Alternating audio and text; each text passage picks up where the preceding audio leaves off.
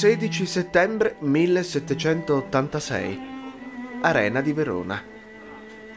Questo anfiteatro è pertanto il primo monumento ragguardevole dell'antichità che io abbia visto e in quale stato di conservazione.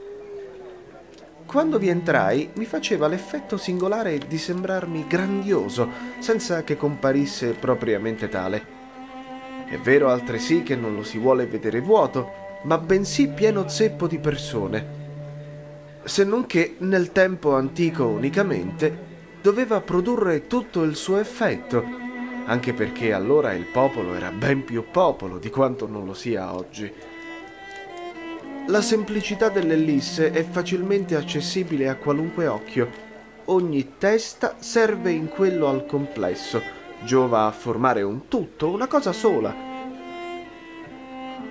Ora, nel vedere un anfiteatro vuoto, non si ha misura per giudicarne la capacità, si ignora se sia vasto o ristretto.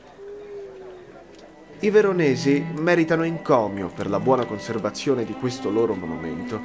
È costruito con una specie di marmo rossiccio, il quale si degrada sotto l'influenza del tempo, e perciò è mestiere restaurare qua e là di tempo in tempo i gradini. E poco per volta pare siano stati rinnovati tutti non si scorge che una parte delle mura esteriori. Le volte sotterranee, le quali sono aderenti alla grande piazza denominata il Bra, vennero date in affitto ad artigiani ed è curioso vederli uscire fuori da quegli antri, ora di nuovo popolati.